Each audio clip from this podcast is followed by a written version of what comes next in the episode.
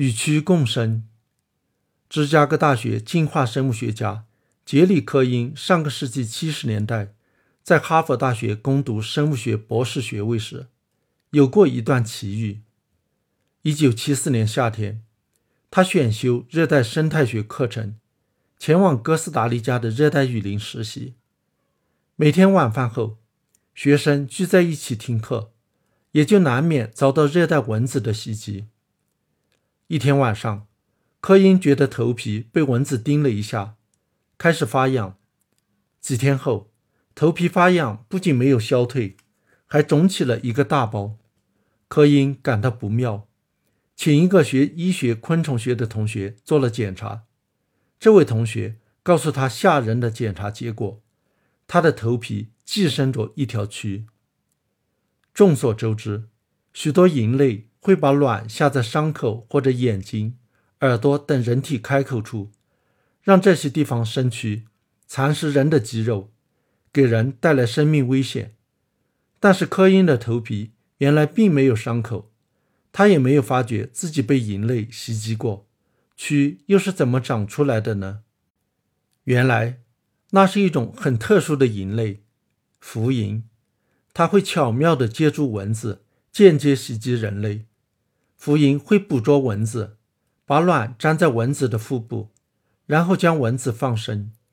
几天后，蛆发育成熟了，但是仍然待在卵里等待时机。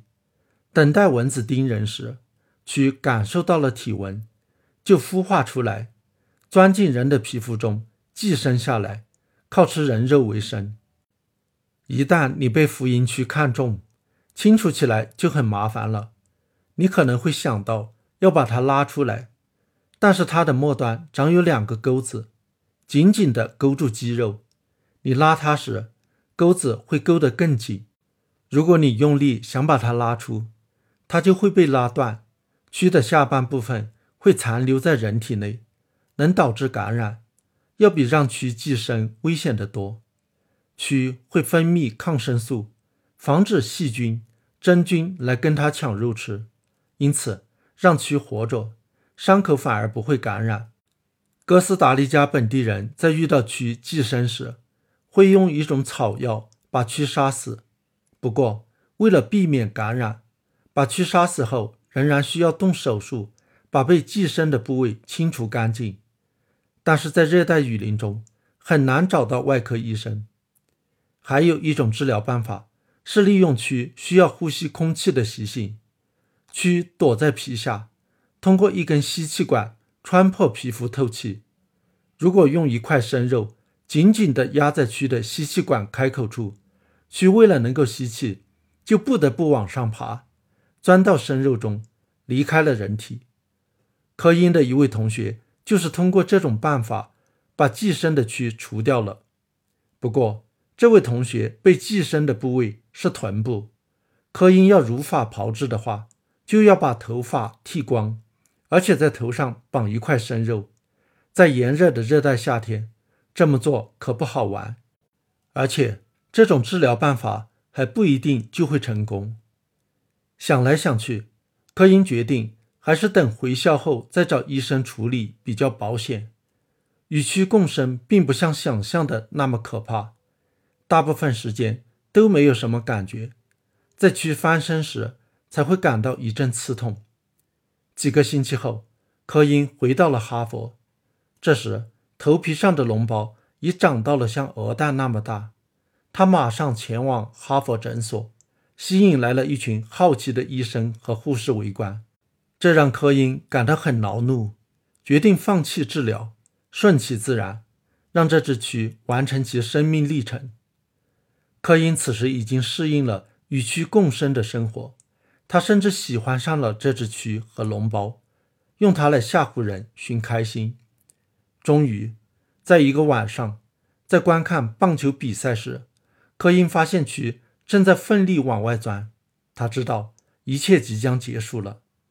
当天晚上，一只大约1英寸长的蛆完全破皮而出。